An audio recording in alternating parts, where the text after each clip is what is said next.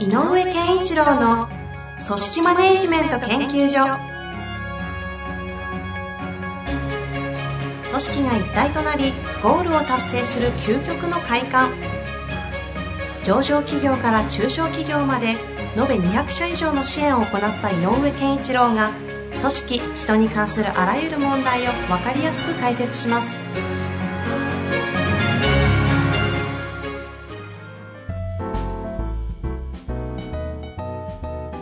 こんにちは、遠藤和樹です。井上健一郎の組織マネジメント研究所。井上先生、本日もよろしくお願いいたします。よろしくお願いします。いきますかですね。もうそろそろ年末ですね。もう幸せですね。本当ですよ。早いですね。ですね。今年はいかがでしたか？今年はね、なんか自分の中でいろんなものがこう、なんか頭の中をぐるぐるぐるぐるいろんなものが回り、ほうほう。でもなんかね、えっと、最近いろんな本なんかもそうなんだけど、ガチガチガチガチガチってある方向性にこういろんな情報が集まってるのは自分、自分のアンテナだと思うんですけど、うん、やっぱりね、あのー、論理と情緒というか、はい、えー、と違う言い方で言うとアートとサイエンスとか言いますけど、なんかこれのバランスの今後の未来像みたいなのがすごく気になって、気になってるテーマですか、最近、うん、で、うん、変な話、まあ、自分のね、あのいわゆるこう経験してきた仕事とかっていうのも、もしかするとこういうことを考えるためにやってきたのかななんて思うような感じで、ちょっともわーっとしてて整理ついてないんだけど、なんか、えっと、よし、出番なんじゃないか、みたいな気にはちょっとなってたりするんだよね。まさにね、そのエンタメの世界といいますか、芸能の世界のある種アートっぽい、うん、でところに身を置いてましたし。うん、あの、やっぱりこう、自分が思ってることを表現するとか、はい、えー、表現するということが、やっぱり人間の最大の力の魅力だ、魅力的力だから、誰でもがね。はいはいはい。やっぱりその表現力を磨くってことがもう大事だし、なんかこう思考を磨くっていうの、うん、なんかすごい大事な気がしてきたなぁと。うん。いろんなところに行って、いろんな若い人とか、いろんな、えーと、経営者とか、いろんな方と会ってると、ますますそう思ってきて。そういう人が増えてきてるというニュアンスなのか、そういうのが、そういう人が大事だなっていう、そうそうそう、そっちのですか。うん。で、大事だなと思うのは、そういう人がいい組織運営し始めてるなって感じです。へー。ちょっとそのあたりは身に詰めていただきながら、タイミングでね、ちょっと、ね、まあ、発信していただきたいですね。はい、というわけでね、はい、じゃあ一旦ここで、えー、質問の方に入りたいと思います。はい。いきます。隣の副部長と折り合いが合わないです。はい、えー、すぐに感情的になります。人の感情がわからず、ホスピタリティもなく、外部との条件交渉の際も感情的になってしまい、うまくいってないと耳にしています。その矢先、外部の方からも同じような相談を受けました。私としては外部まで影響していることが会社として問題だと思っているのですが、どのように対応すればよいでしょうか。うん、というわけですね。あのー、まあ、この方の立場からできることが何かっていう話になってしまうと、えっと、もしなんか、この副部長さんとの関係性を良くしたいなと、自分の業務のためにも、うんうんうん、いろんな意味のためにも、はい、っていう方向なのか、それともやっぱ組織としてこれは対応しなきゃいけない問題点ですねって捉えてるのかによっては若干違うかなと、うんうんうん、で、問題点ですねっていうことの場合なんだけど、えっと、この人がではなくて、えー、っと昨今その人手不足で定着率が下がっちゃって困ってるとか、人が来ないんです、採用できないんですとか言い、言いながら、あの会社のこれからを発展させなきゃいけないとかって考えてる人が多い中で、その全然ちょっと違う側面だけど、定着率を上げるっていうことも実は、えーと、せっかく育った人がいなくなっちゃうというマイナス面なんかも考えると、うんうん、いる人が長くいて、できるだけ長くいてくれて、その人たちの力を上げて会社を発展させるっていう風な、うん、考え方の順番っていうなんだけど、うんうんうん、いけないねっていうのは結構言われてるなと思うんですよ、はい、だから、はい、そういう意味で定着率なんかを考えなきゃいけないねっていうので、まあ、あの先日もちょっとそういうテーマで、えー、セミナーなんかもやってきたんだけど、うんうんうん、で、僕が思ってるのは、えーと、その側面から考えたときに、定着率が上がるって社員からしたらどういうことかっていうと、えーと、ふたつあって大きく言うと、問題があったら問題が解決、除去される、取り除かれるっていうことがないと会社に対して不信感が募る。おうおう、うん、問題っていうのは会社としての、そう、何か職場でもいいから問題が起きてんのに会社が放っておくって結構あるでしょ。 あ, ありますね、うん、でこれ放っておく会社ってやっぱり定着率悪いなと思う。えー、まあ、言われていればそりゃそうだなって感じですね、うん、だから問題を取り除くってすごく大事なテーマなのね。それともう一個はやっぱりいわゆるこう意欲、モチベーションと言われるもんだけどが、やっぱりここの会社で仕事をすることの意味を感じて頑張るっていう気持ちになることっていうのがこのふたつなので、うんうんうん、で今の話で言うと、もしこの副部長さんがこの組織全体で感じる問題だとしたら、取り除く作業って必要。とにかくやめさせるって意味ではなくてですね、うん、この問題を取り除くということは、うん、施策の一個の対策案としては考えなきゃいけないかもしれない。はあ、だからこの方のご質問者の方の個人的なちょっとした話なのか、うん、会社としての問題として置くべきようなことなのかのジャッジをまずしろと、ま、いけないかで、外部の方持ってるの出てきてるので、うん、はい、かなりの部分でこの方のが問題的になってんじゃないかなと、はいはい、でもしかしたらこの人の上司にも相談してみて、その人もそうだよね、困ってるんだよねとか、言えないよねあの人にはとか、うんうんうん、変なしパワハラまがいだったらもうそれこそ問題でしょ、はい、ということはこれはやっぱり取り除くためにどうしたらいいかっていうのも考えなきゃいけない一項目なので、だとしたらもし取り除かなきゃいけないとしたら、この人が感じていることはやっぱりあのどこかちゃんとそういうものが反映できる人、もしくはセクションにちゃん と,、えー、と丁寧に状況について説明しなきゃいけない、うんうんうん、これは一つだから、あの多いんですよこういうのね。あのなんか偉そうにしてて、あのなんだあのおやさんみたいなのが い, いるっていうのはね、結構多いので、はい、でも昔はね、これもしゃあないよってうまくやれよって言って放ってたのよね。ああ、昔は、うん、それでも成り立ったからですか、うん、で避けてた、あそこを避けてなんとかやるっていう手段をみんなでやってて、はいはい、僕なんからもそうだったもん。空気を呼ぶ的なやつですか、うん、そうそう、まあまあいいじゃん、ほっとこうぜみたいな。逆に言うと、聞いとけ聞いとけだけでいいよとか、ありますね、そういう会話。あっちであっちとこうやってやっとけば大丈夫だからみたいな対策を練ってたんだけど、今やあのさっきのね、なぜ言ったかっていうと、会社全体が人材を確保して発展させるっていうことを考えると、それをやってる会社に対しては本当になんかこうね、問題点をか強く感じる人が増えてるのよ、ね、うんうんうん、この会社ダメなんじゃないの、あれ放っといてるよとかいうことで、あのなんか会社に対する帰属意識とか今度すごく薄らせる可能性があるから、ちょっと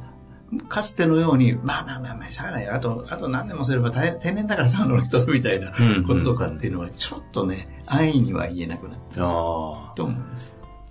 俺あのちょっとふたつ観点聞きたいんですけど、うん、はい、ちょっとでっかい方からいくと、はい、一言で言うなら、その問題設定というか課題設定がうまい上司というか、うん、会社でもいいんですけど、どうでもいいことを問題にしてしまって、いやまあそんなもん問題でもないよっていう、こうそれぞれの価値観によって問題も決まってきたりするじゃないですか。でこれもこの人が問題なのかっていうのを判断する、ここの基準が結局みんなうまく持てなくて判断できない気がするんですけど、あのまあ、副部長さんでその上に部長さんがいるかもしれません。でもやっぱり一つは、この方が関わることによって業務のスピードだとか、それから、えーと、結果としての質、うんうん、例えばその契約とかあったから、はい、いい契約に結びついてるために相手に対して厳しく言ってるから相手は嫌がってるかもしれないし、うんうんうん、でも会社にとってはいい契約取れるかもしれない、こういうのもあるので、そこではあの厳しくしてることだけを、えーと、感情的になってることだけをイエスノーは言えない、うんうん、いい悪いは言えない、はいはい、結果そのことによって起こったその、えーと、案件がどうなったかなるほど、うん、でその案件の結果その後に外部の方がもうこことはやらないって言ったかもしれないし、うん、その影響それと社内の、えーえー、となんだ情報のスピーディーな連携とか、はいはい、それから、えー、とそういう業務の推進のエネルギーとかっていうものがそがれてるかどうかがそこを見るんですね、うん、特にこの管理職は見るべきポイントはその方の発言や行動やいろんなことの影響影響あ結果周りがどうなっちゃってんの確かに感情論でいくと、うん、あいつさああいうとこあるじゃんとかっていうこの人格とか、うん、なんかスキルあ能力ないとかいう人に行くけどそこじゃなくて、うん、そこの前に影響ねよくそんな的確に思うですね。さすがですね。管理職ってやっぱりその機能で、自分が果たす役割機能で評価されなきゃいけないので、うん、結果としてその周りがどうなってますその人がじゃなくて、うんうんうん、その人がやってることによって周りと組織がどうなってますかが大事なの。なるほどですね。じゃあ仮に、じゃあ今回影響を考えたところ、外部にもね、もうそういうことを話してきちゃってるってことなので、問題だとしましょうと。言った時のこの方が、えー、感情的になり、なりやすいホスピタリティがないとか言われているんですけど、うん、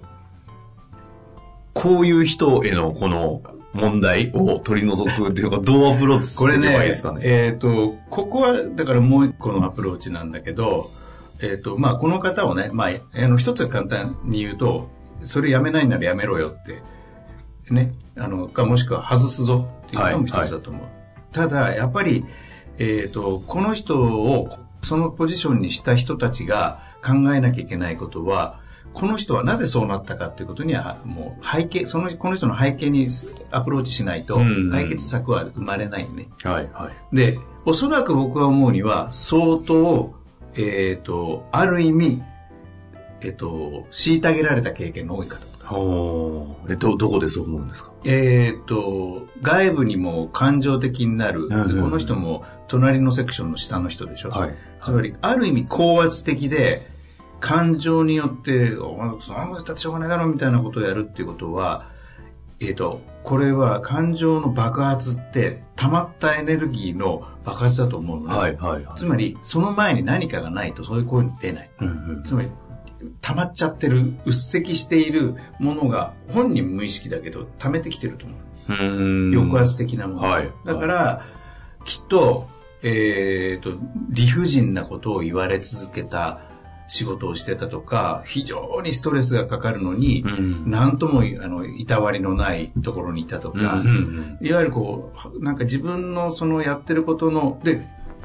あの役職になるぐらいだからいい仕事はしたと思うんですよ、うん、なるほどねでもそのいい仕事はしたという技能とかその発揮した能力以外に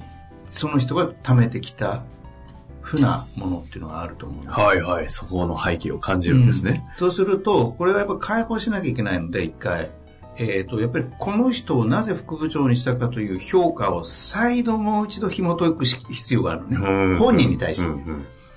対話としてじゃなくて一旦そういう見方をしてえっ、ー、とね対話が必要だと思う対話が必要で誰がやるかちょっと、うん、微妙なんだけど、えー、でその人がどういう歴史を踏んでここまで来たかっていうのをもう一回あの一緒になって紐解いてあげてその人が大事にしてきた価値観にちゃんと触れてあげなきゃいけないうんでその中にはあの変な話辛い目にあったけど頑張って成果を出したとかっていうのがあるから、うん、まず一回そこにフォーカスするとその人の頑張ったことその人の力価値観みたいなのが見えるので、うんうんうん、ちょっと抽象的な言い方だけどあそんなことあったんですかそれ大変ですよねよく乗り切りましたねとかっていうまずはやってきたことに対して紐解いて称賛することが大事かなとでその上でその上でいやで次は、えーと、そこをやってお互いに話してじゃああなたの役割を再度もう一回こういうことをやってほしいんですということを言って例えばそのなんだろうな、えーと、外部ともうちょっとスムーズな連携してもらってうちの会社に情報がたくさん来るようにしてくださいよとか、うんうんうんうん、例えばねやっぱりやってほしいなとそれだけのことができるんだからお願いしますねってやっぱり役割設定をもう一回再設定するででその紐解いてあげたことに何が起こるかっていうと、その紐解いてあげたこの人の上司であってほしいんだけどとの関係性が良くなるので、ちょこちょこちょこちょこ出る問題とか現象にのたびに話し合うことができるようになるんですよ。うーん、解決できるできないかもしれないけど、うんうんうん、あ, あれさちょっと僕こう思ったけどどうなのとかって話がこの人は分かってくれた人だからっていう少しドアが開いてる状態なので、はいはい、少し話がしやすくなるので、そういうこの、えっと、お互いに嫌なことも言い合う、違和感をお互いに述べ合うみたいなことをできる関係をちゃんと作っといてあげる、はあ、誰かがまさにこの方でもいいわけですよね。でもね、下は難しいかもしれない。でもこの方でもいいの。あの例えば飲みに行きましょうよ先輩って部長副部長っつって言って、そうだったんですか、大変ですね、そんなことあったんだとかってそりゃ厳しくなりますね、こういう点についてとかってね、分かってあげるってのは大事かもしれない。ああ、ある種寂しいような状況でもあったり、うん、不安だったりっていうのもあるんですよね。そうですね、分かってくれない感覚っていうのもあると思うんだよね。で、頑張ってんだと思うんだよね。そ う, そう読み解きますか。だから空回りしてると思うし、だからこそよ、で、相手が嫌な顔、嫌な感情に怒ってるっていうのは言ってる方だと分かるからね、うんうんうん、だから余計ストレスが本人にかかるではないか。なるほどですということですね。いやいやいや、ぜひね、ちょっとこの方、難しい、もしできるんであれば、うん、ご自身で一旦アプローチを、うん、そうですね、まあ、うまくいくいかないにしろね、アプローチしてみたら彼この方自身の経験にはなりますからね。そうそうそう、この方のためにはすごくいいことになる。だから一回ね、あのいやちょっと一回いろいろ教えてくださいよって言って昔のことどんどん聞いてあげると話したい人たくさん話すから。ああ、ぜひね、ちょっと行動していただいて、はい、また何かつまずくことがありましたらご質問をお待ちしております。はい、というわけで、井上先生、本日もありがとうございました。ありがとうございました。